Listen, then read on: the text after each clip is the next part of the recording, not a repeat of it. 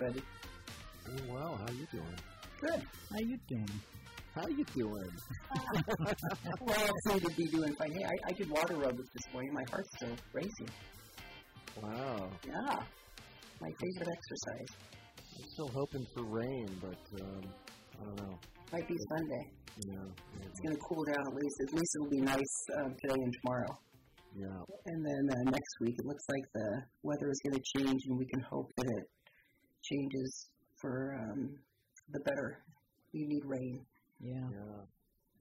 Well, I was reading that we have La Nina instead of El Nino now, which is a cooling of the ocean uh, temperatures, and um, I think that might exacerbate problems in the southwest for the drought. But in our area, it might increase. Uh, we might get some more rain in Northern California. It would be nice, wouldn't it? Yeah.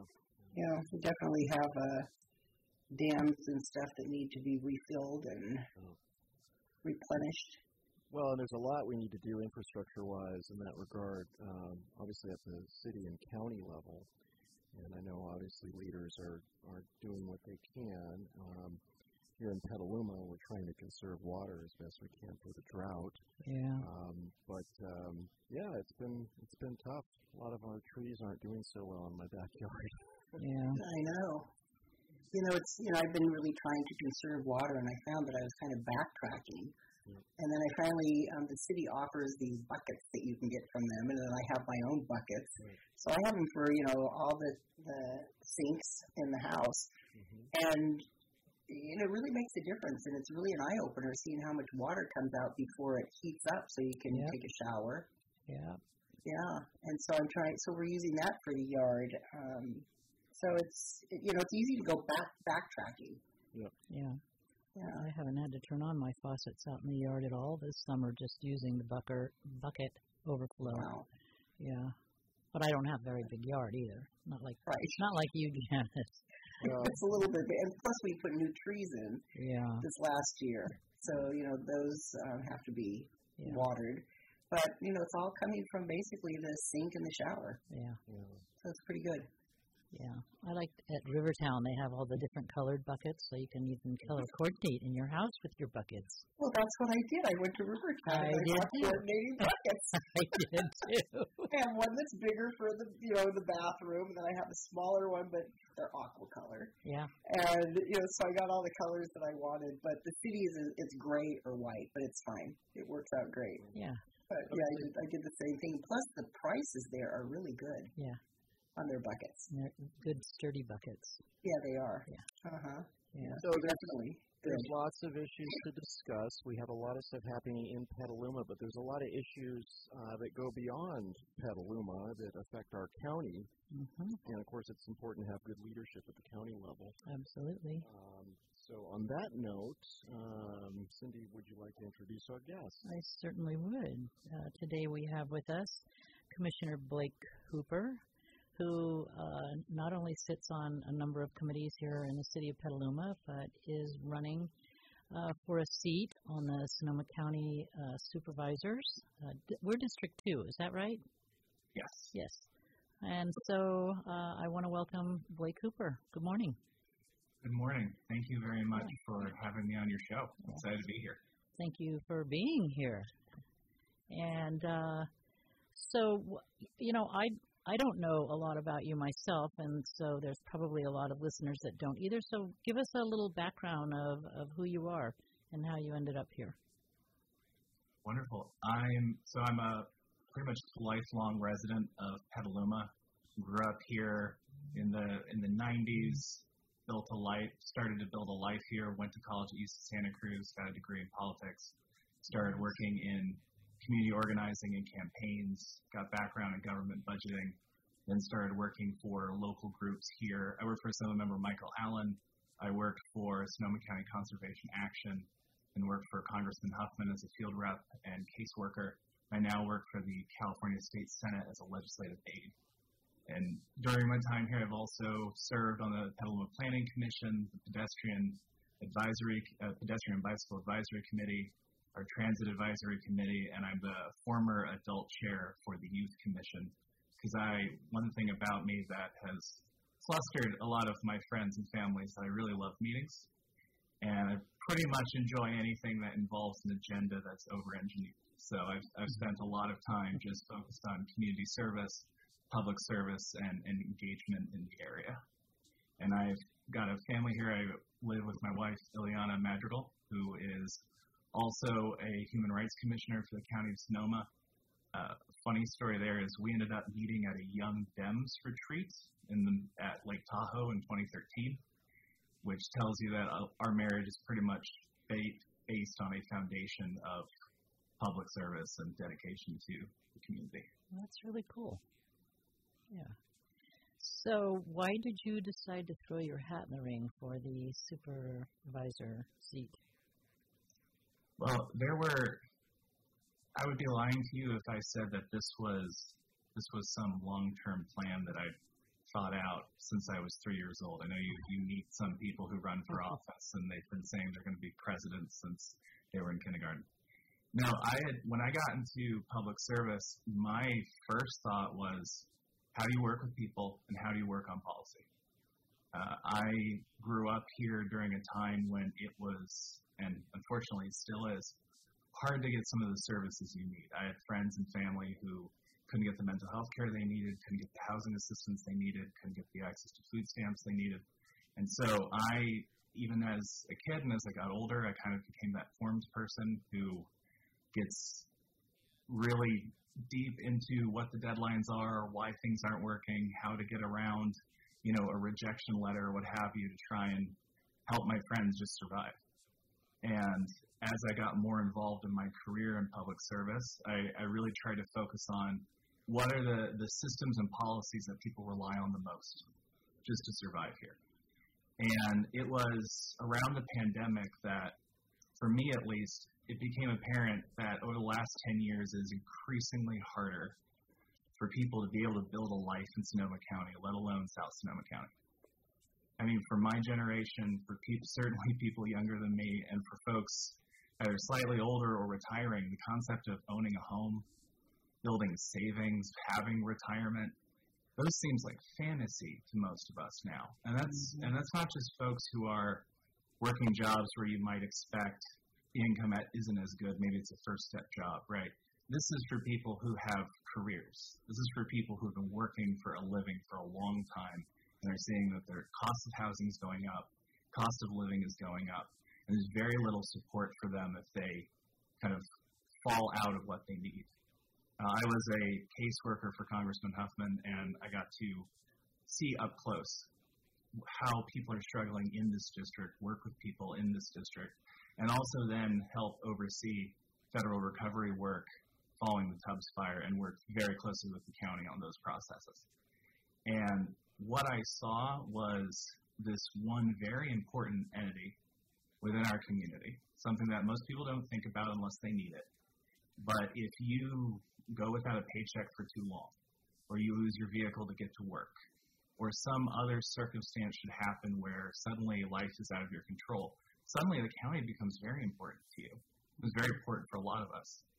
And there's this nexus there where the county can work with cities, where it works with people, and where it's really more of a coordination entity than anything else. Because in government, I have found no one level of government really solves anything so much as all of them working together on different parts of the problem.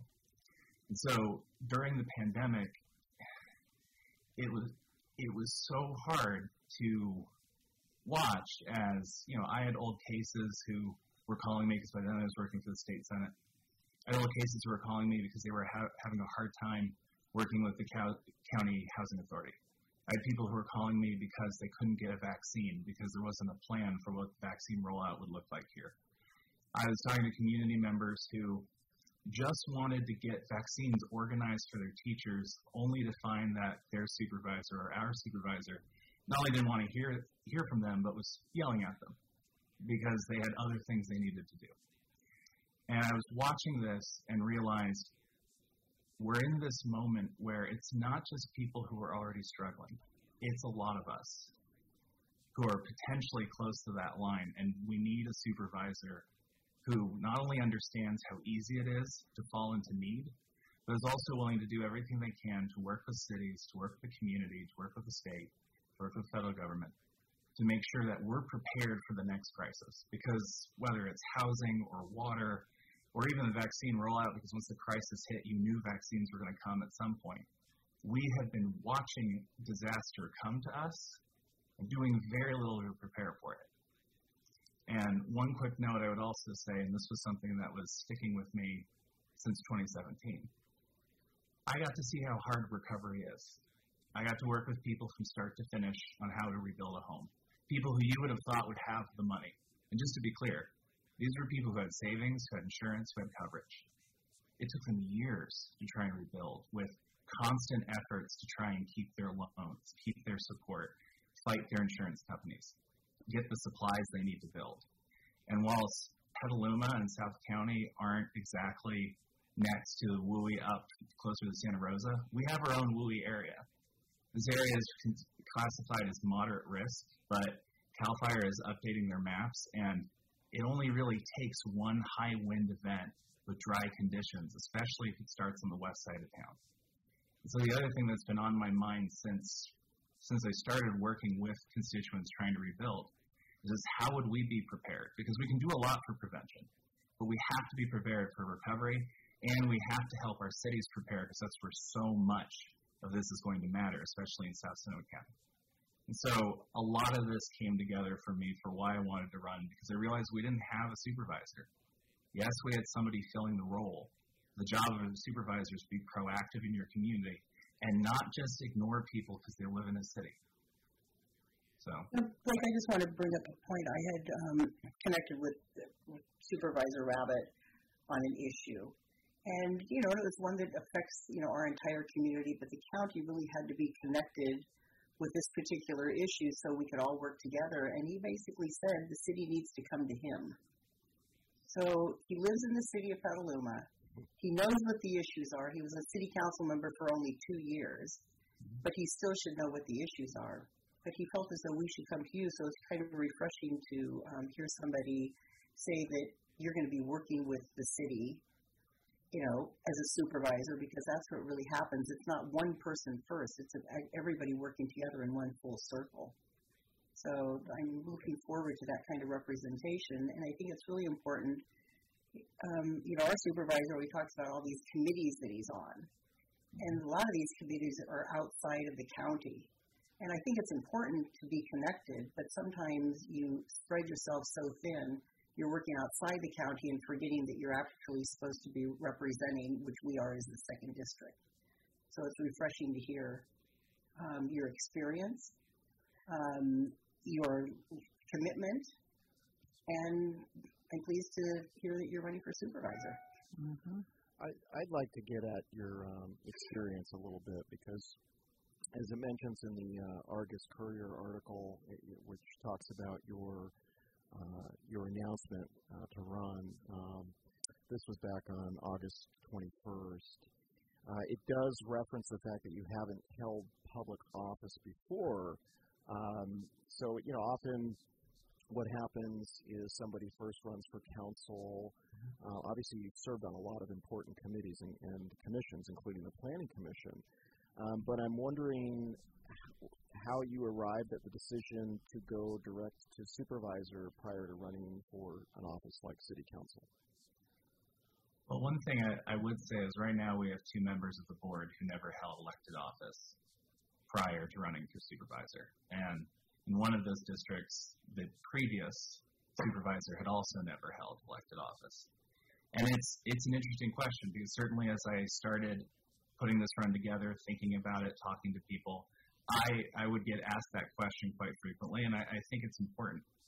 So I've had a strong belief for a long time, and it's part of how I've guided my career, that if you're going to focus on public service, if you really want to help people, you should equip yourself to be able to do the most you can. And that means really investing in what your education, your training, your experience is. I've I have been a field representative and caseworker for a U.S. congressman. I worked on issues that involves federal state funding. I've worked with the community on larger city and county issues. I've worked for the state now as the legislative aide, where I get to work on a whole set of statewide issues, and I get to see how other counties interact with their cities, support their communities, and also work with the state. I, I have a background in land use and planning. I have a background in, in government budgeting and disaster response. But more importantly than any, any of that, I'm actually close to the problems we're having. Because I, I have no intention of saying that, you know, the current supervisor is a bad person. I don't think that at all. My issue is in whether or not they're doing the job we need. And right now, this is, we're not in the 1980s, we're not even in the 1990s. It's 2022. Young people are moving out in droves. People are unable to be, to really plan to have a family here. People are unable to retire here. It is expensive for everyone.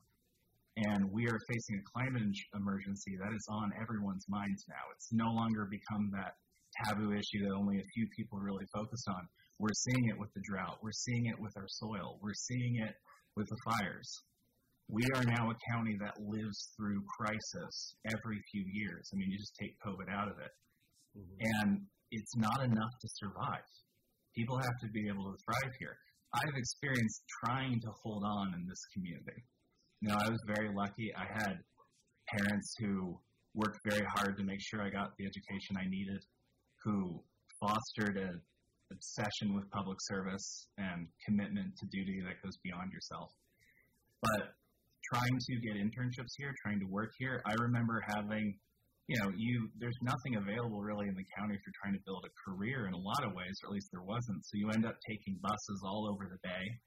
You end up, you know, bus to train to bus, trying to kind of get what you need to build your career, build your future. You end up commuting in and out of the county, and then you try and make enough to live here.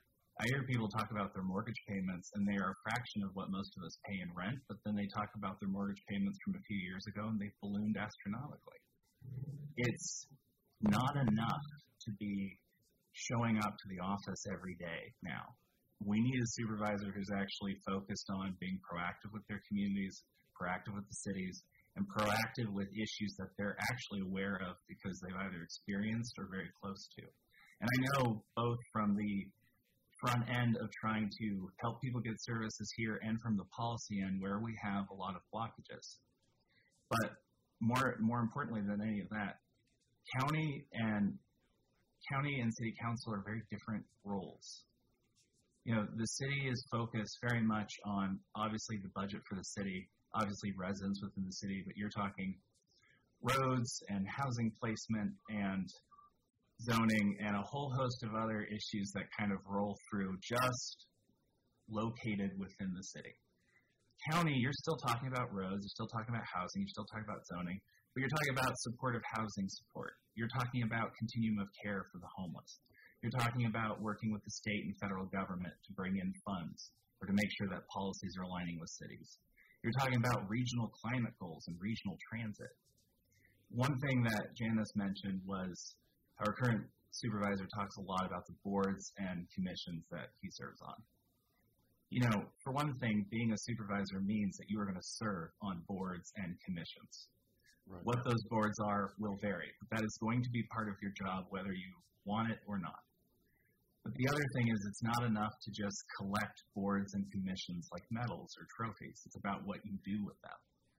I have a background in working with state and federal governments to bring money, bring support, bring help locally. I have a background in working with local government, working with community groups, and most importantly, in learning how to actually listen to people, to hear what they need and what, what they're trying to fight for, rather than making assumptions. What we have right now is someone who will talk about funds that were already going to be put in place either by that entity or elected officials at a much higher level or who talks about the roles they have but misses golden opportunities to try and help out our county at home. And to me, I think the number one qualification and priority for a supervisor is their community. And it's it's not just South County, but the county as a whole.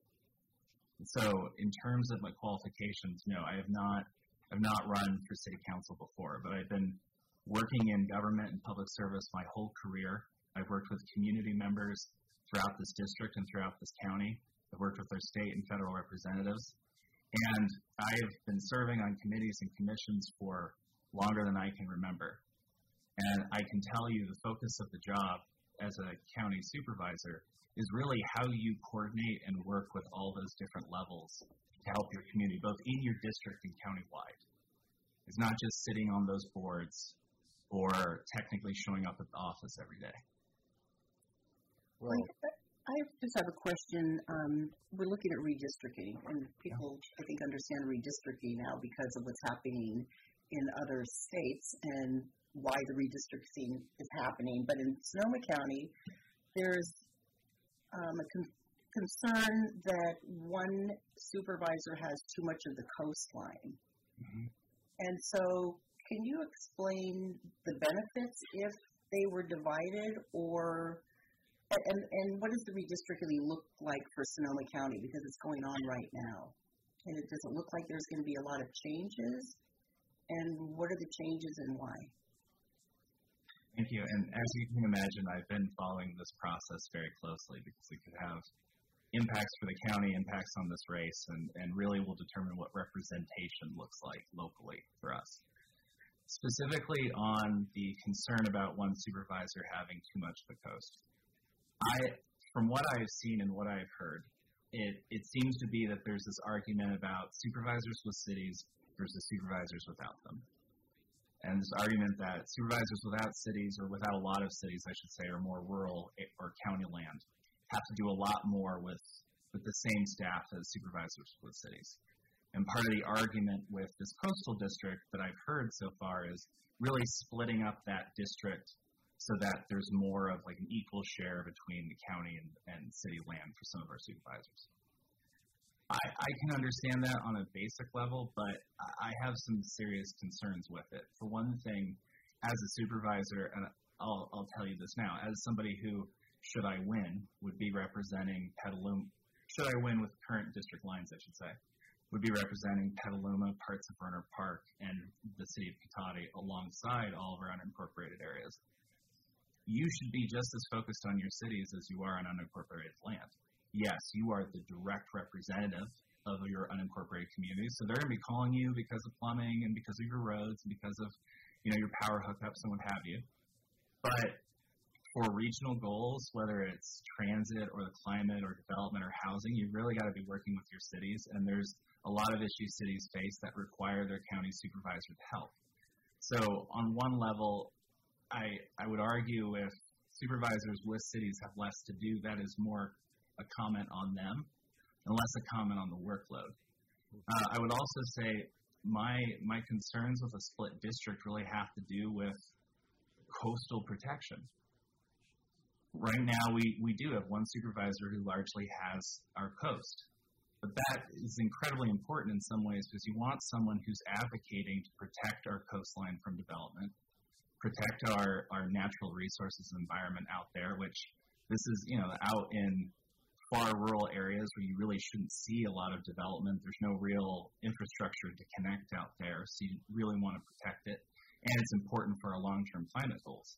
Splitting the district, on the other hand, just based on the maps I've seen, makes it far easier to kind of carve out parts of the coast and make planning decisions there that seem less important in the moment, let's just say, because oh, you're only you're only looking at a few miles of the coast. You're not looking at the whole thing. Uh, I I respectfully understand where maybe some of those supervisors might be coming from if they're thinking about workload. I think there's other things you can do to resolve that, but I don't think breaking up a coastal community is the right thing to do. Uh, and why? And just speaking to why this is so important, your your supervisor helps determine what your conduit is for housing assistance, your conduit for homelessness, your conduit for food stamps, continuum of care, a lot of regional issues, and also your county, your county departments, and then regional boards. Now, your supervisor may not sit on those boards necessarily or be the representative to them, but that should be the person you can go to with certain problems. You know, people used to call Congressman Huffman's office all the time. They called their state senators, they called their assembly members. It's the same with their supervisor. And your district lines will represent who will determine who you're calling and how responsive they're going to be. And the other important thing is it determines what your community looks like. You know, right now there's an argument that's kind of spilled over with regards to redistricting. There's just the conversation about what should our lines look like, which communities should go together. But then there's the conversation with regards to is it supervisors voting on just projects and just needs for their district, or are we really starting to look at the role as countywide? Are the decisions countywide? Are the cities included in that consideration?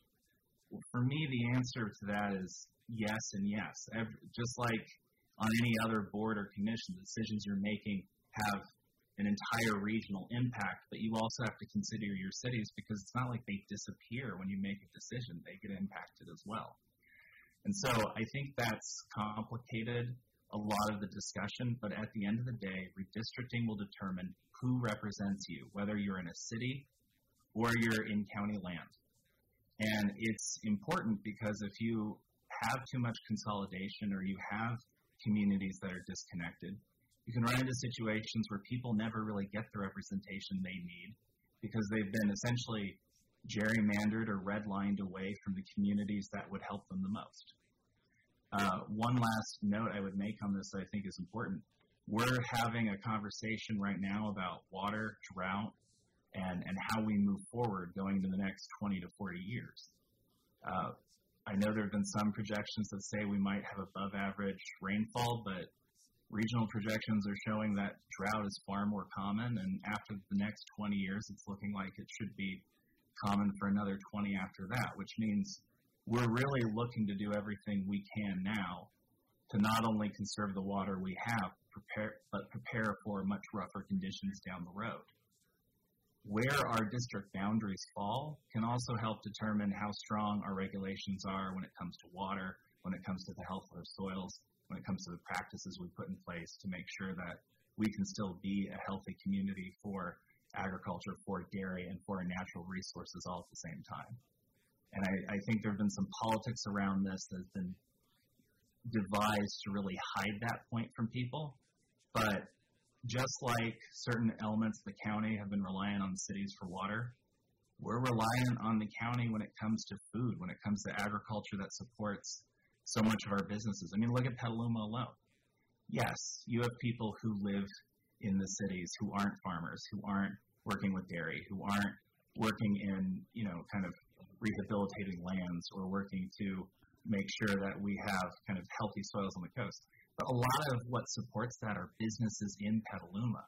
So if there are major impacts to our farming community, to our dairy community, in terms of practices being used that end up shortchanging what we have long term there, then you're going to see economic impacts for the people who live in the cities. That's my long winded answer, and I realize it's probably a little too long. my long winded answer is saying that cities and county are interconnected redistricting is about representation. And right now, splitting a coastal community that is one community into two to fracture representation just doesn't seem like a good idea. We're talking with Commissioner Blake Hooper, and Blake is a candidate for the Sonoma County Supervisor District 2, which will be uh, in the 2022 elections next November. So, uh, Blake, I want to ask you how important do you feel it is for the supervisor to work with the different city councils and the cities that they represent? I think it's critically important. you know, we're we're talking about the housing crisis we're in right now. Realistically, if we're if we're building in a healthy way, you want to see more housing along urban corridors. You want to see it around your transit corridors. Now, a lot of that's not county land, but a lot of cities on their own are struggling to have either the revenue or the planning capacity they need to be able to make sure that they get the kind of housing to fill that fill that goal. And so then you look at the county. They have their own numbers that they're trying to meet for housing growth. Well, there's a serious question around, around whether or not you want more housing in certain elements of county land that do not have municipal hookups, that are closer to our our green belts and outside of our urban growth boundaries, that don't necessarily have the connections of services needed for a community to really thrive in those areas.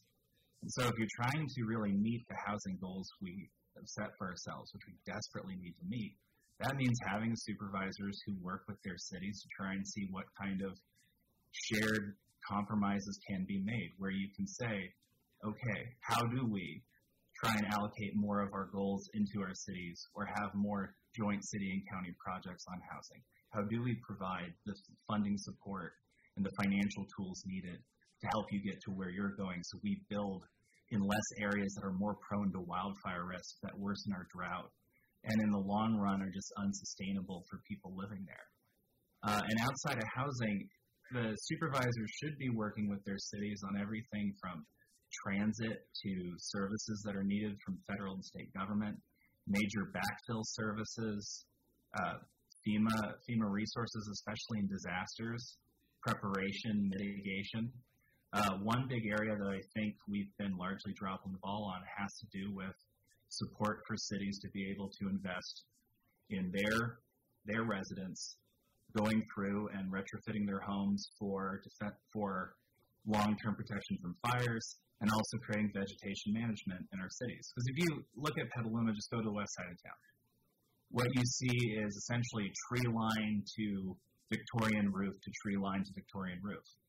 And if you've got a low precipitation, uh, dry, high wind event, you get a sparked fire. If it jumps a line or moves too fast like they have before, that could be devastating for us, let alone embers flying. And ember travel can go for miles.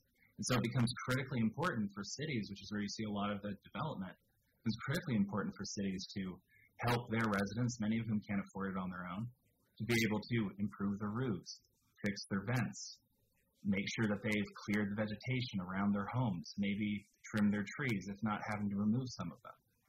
That's all money, and we can mandate those regulations, but if you don't help people do that, because even if you own a home, that doesn't mean you can necessarily afford to replace your roof. Um, you're just going to see people putting it off or doing it the wrong way. And for our long-term survival, that that's really not acceptable anymore. And that's an area again where county supervisors can help their cities. But two other areas I would bring up. One has to do with uh, mental health. Counties are the county health department is the contract department for most cities here. County supervisor, for example, can help with getting vaccinations when you're going through a pandemic. Um, kind of segueing a little bit here, even though I started with mental health, but we during the pandemic had teachers asking for help trying to get vaccination clinics set up, and they were told they're essentially given the door. When other districts had their supervisors helping their communities and their teachers get the vaccinations they needed when it was a priority, so that parents could actually go back to work which is really important if you're focused on trying to revitalize an economy during a crisis. And so these are all areas where the city and the county really should and do work together. They don't necessarily work together here. I have endorsements from the, the mayor of Petaluma, the mayor of Rohnert Park, uh, Councilmember Pocekay, Vice, Ma- Vice Mayor Natalie Rogers, Vice Mayor Jackie Elwards. I, I have endorsements from Councilmember Laura Sparks, and from just from Petaluma School Board alone, from our school board members Joanna Paun, Maddie Cloud, Sheldon Gen, and Caitlin Quinn. And the reason I have these endorsements, and there are more, but the reason I have these endorsements specifically is because they've all had to try and work with their supervisor, and they haven't been able to. Uh, another area where it's important is transit. We've been promised a second smart station for what uh, I want to say a decade now. My my math might be a little bit off. I did graduate college, I think, right when that was being promised. Um, and we still haven't seen it. And I, in speaking with government officials and speaking with people who are close to that project, they were very clear. Their supervisor, in this case, our supervisor, wasn't there as somebody trying to help work with SMART to make that project better. He was a, an adversarial force looking for his own gain and made that very clear. So when when we're talking about trying to improve our transit, improve our housing, when we're talking about regional climate goals, because any one city can't really do it on their own because the budget alone for that is going to be expensive. when we're talking about mental health care, and especially when we're talking about how police respond to mental health care. That that's all relates to the county. And on that front, I would like to note a very recent example of this. When Measure O passed, one of the promises for cities was that the county was going to help provide funds to start safe teams in their cities. Now, ideally, the county wants to revitalize its own safe teams that are rather limited right now. But the promise was that it would help cities start their own to build up that service and then eventually build up the service in the county area as well. And safe teams, just for anyone listening, really focus in Petaluma, that would be the CAHOOTS model. And that has to do with making sure that you're sending, you know, essentially social workers and skilled practitioners to respond to a mental health call or a or emergency rather than a police officer should be responding more to, well, essentially a, a law enforcement issue. And just recently that came up to the Board of Supervisors. And again, instead of following the promise, instead of following the budget that was promised for cities, the pushback was, well, we'll provide a little bit of what they've requested because we don't help startup costs. Well, the cities were going to invest an equal share of money into the startup cost. They were just asking for the half of the half of the total budget that they were promised in Measure O, and that Measure O had the funds to provide. It wasn't an unreasonable ask. And again, the county's response was, well, this is very important, but we don't help with startup costs. But we didn't vote for Measure O so that the county could then turn around and say, well, we don't really want to help you. It's important to have cities with their own safe teams because the county right now can't provide a safe model service that covers not just counties but the cities. It doesn't even really cover the county well yet. So this is another example where when it comes to revenue, when it comes to care, when it comes to our long-term goals, the county and city have to work together and the supervisor has to be on board with the needs of their cities. And I'd like to point out, City of Petaluma, City of Rohnert Park, and Cotati, they were all asking for this funding, but they were effectively, well, they got, I want if I recall correctly, they got what amounted to a little over $50,000. They were promised $500,000 when they were going for Measure O. So there, there's the difference there. Did the supervisors not too uh, long ago vote for pay increases for themselves? Oh, sorry, say that again? Didn't the supervisors vote to give themselves an increase in pay not too long ago? I honestly, at the top of my head, I don't know. But if they did, I would find that appalling given how high supervisor pay is. I believe it's attached to state judge rates, and it's astronomically high compared to what most civil servants make at county, at state, at federal. There is very little justification for a pay increase for county supervisors. If anything, they should probably look to help their staffers more. Because after a few years, you know, X amount of years, then they get this lifetime pension.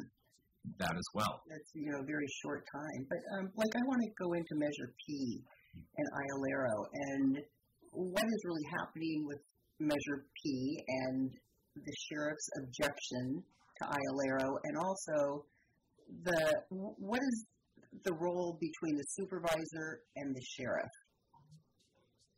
Absolutely.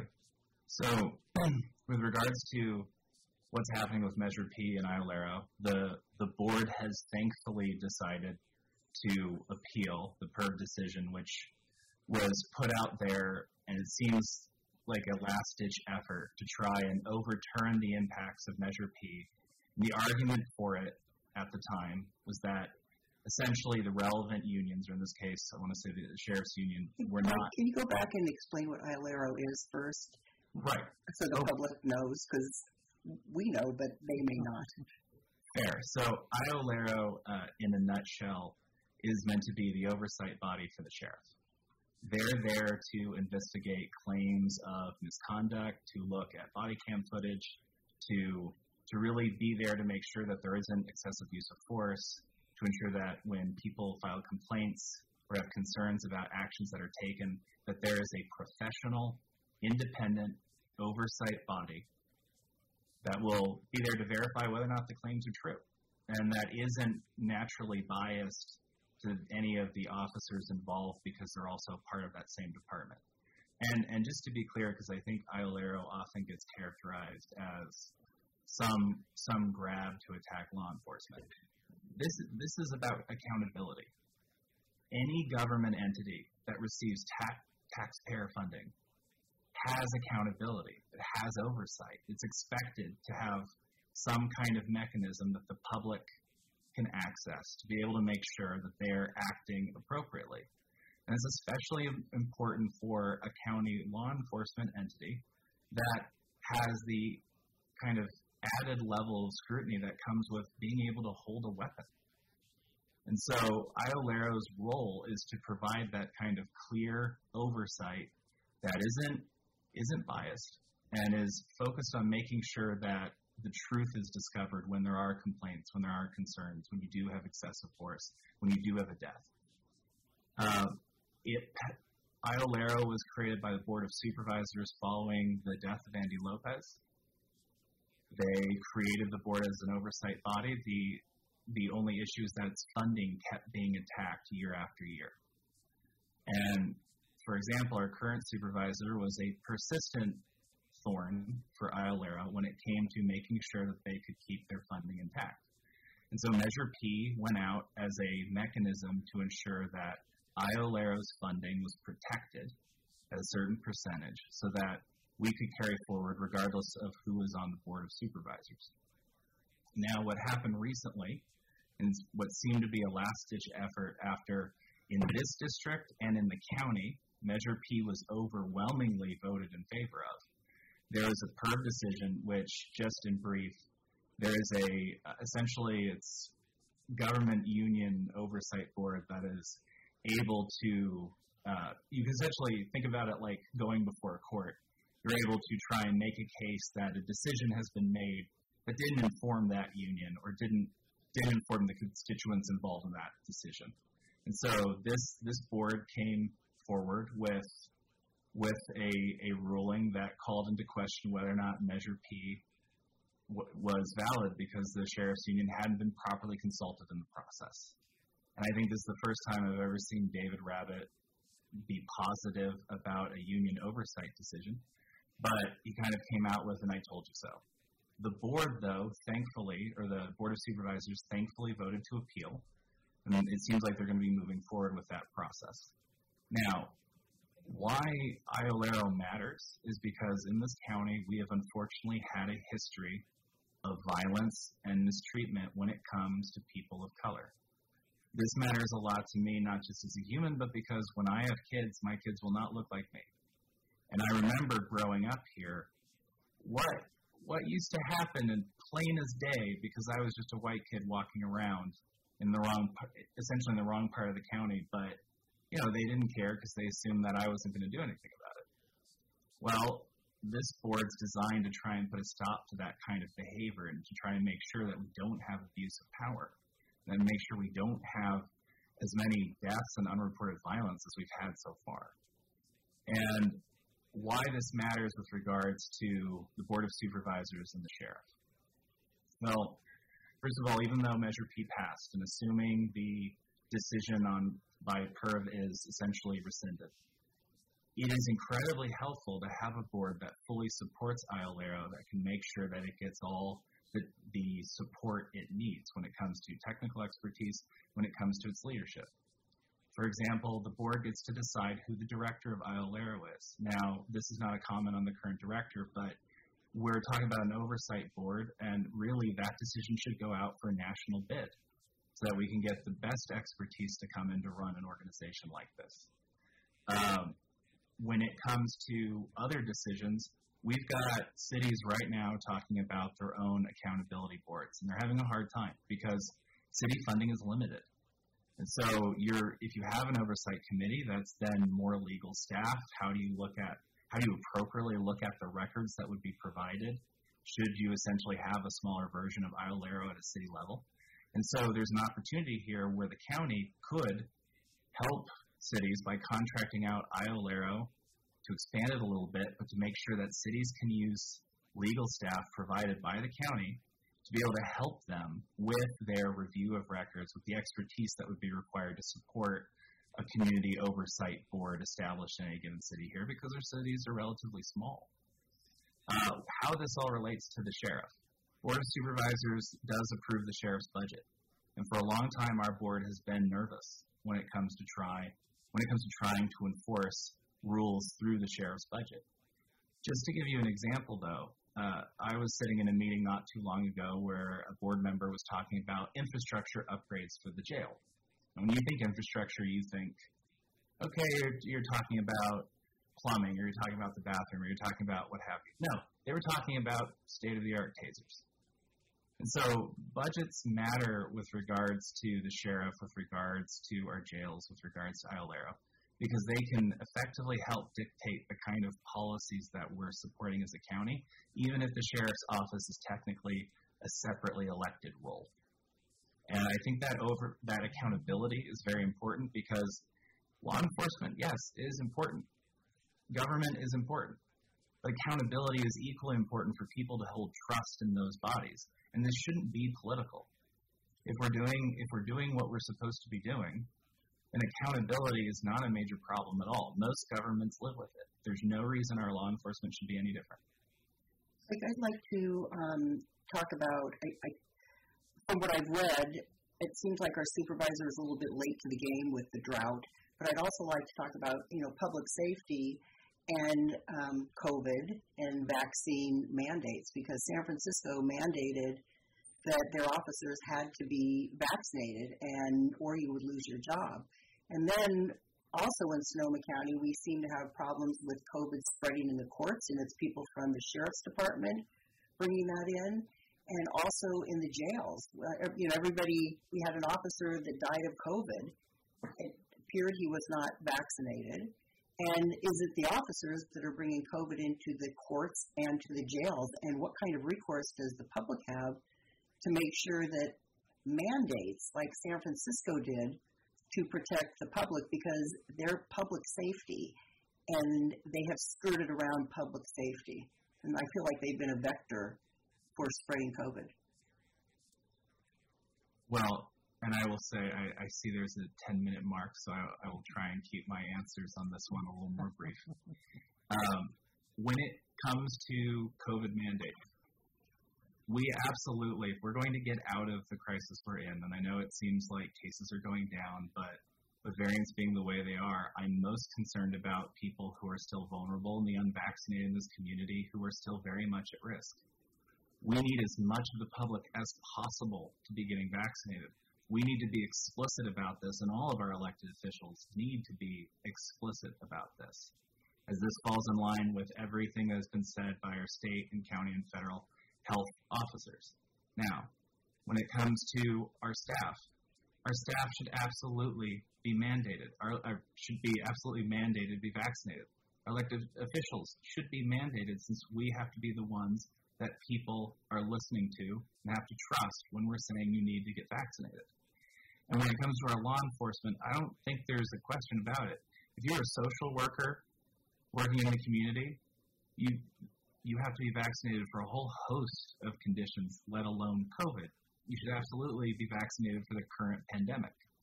If you are a law enforcement officer, whether you're in a city or a county, you are hopefully working with the community. You're hopefully interacting with people every day, seeing how they're doing it's, I'm hoping it's not just tense situations. And if that's the case, you should absolutely be vaccinated. And when it comes to mandates, if the rates of vaccination are not high enough, I, I respect what San Francisco did. They essentially told their employees, told some of their officers, if you're not going to get vaccinated, you can find another job.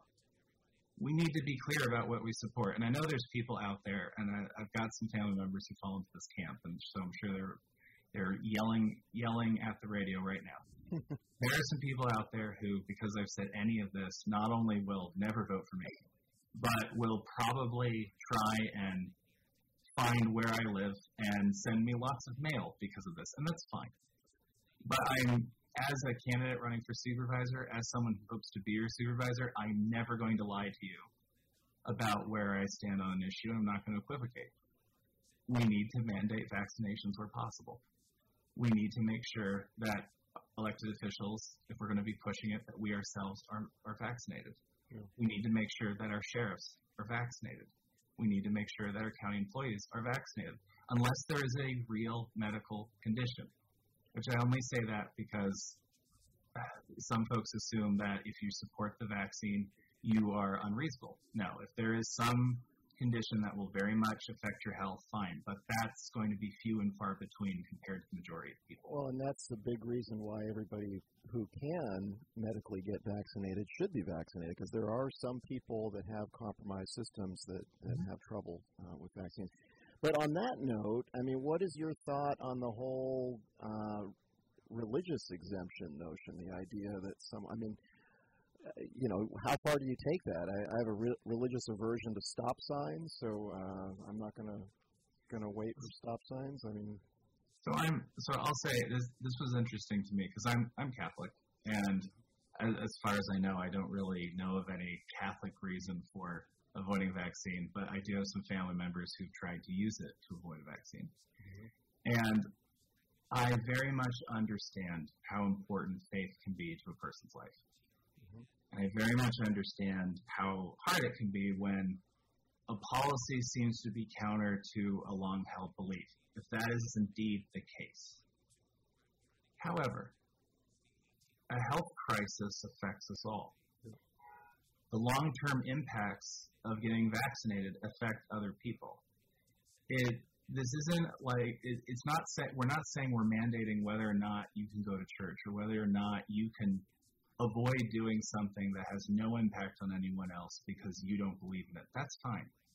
But these are people's public these are people's health. These are people's kids. These are people's family members, especially if it's transmission by way of a third party. And you know, I have close family members who are immunocompromised. They have not seen other members of my family for a long time because of this very issue. And I while I understand that something like a vaccination can be hard if that is an issue for your faith. I'm sorry, but if you expect to go into public spaces, if you expect to be near a crowd of people who you don't know who's been vaccinated and who hasn't, we have to be vaccinated. Yeah. And I, if that makes me unreasonable, so be it. If this turns a lot of people off, so be it. But it's just the truth. We're in a pandemic. It's a public health crisis it's a little bit like saying, you know, we were a wildfire's coming, and whether or not we're going to make sure someone's evacuated. No, you make sure they're evacuated. These are people's lives. Mm-hmm. So. Um, I, I, just want to quickly say I just got a uh, message, and the person is saying an excellent program today. So I want to thank you, Blake, and Cindy and Jason. Well, we have about five minutes left, so I want to give you the opportunity, Blake, to um, spend a couple of minutes um, with the constituents who are listening and um, reinforce your uh, reasons for asking for their vote and um, also your website and other information where they can get a hold of you.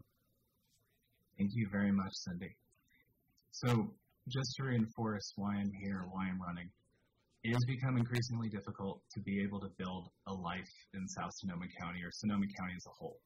Whether you're in the city of Petaluma or Cotati, Rohnert Park, you're in Penngrove or Bloomfield or further north, it's become more expensive. It's become harder to plan for the future. And if you're trying to have kids or retire, it's become uncertain whether or not you can even live in the area because of how much costs have increased because of how common disasters are starting to become. What we need right now is leadership at the county level that's thinking about the next 10 years. We're going to have more wildfires. We are going to have more drought. We are going to have drier conditions. And things that we took for granted are going to get much harder.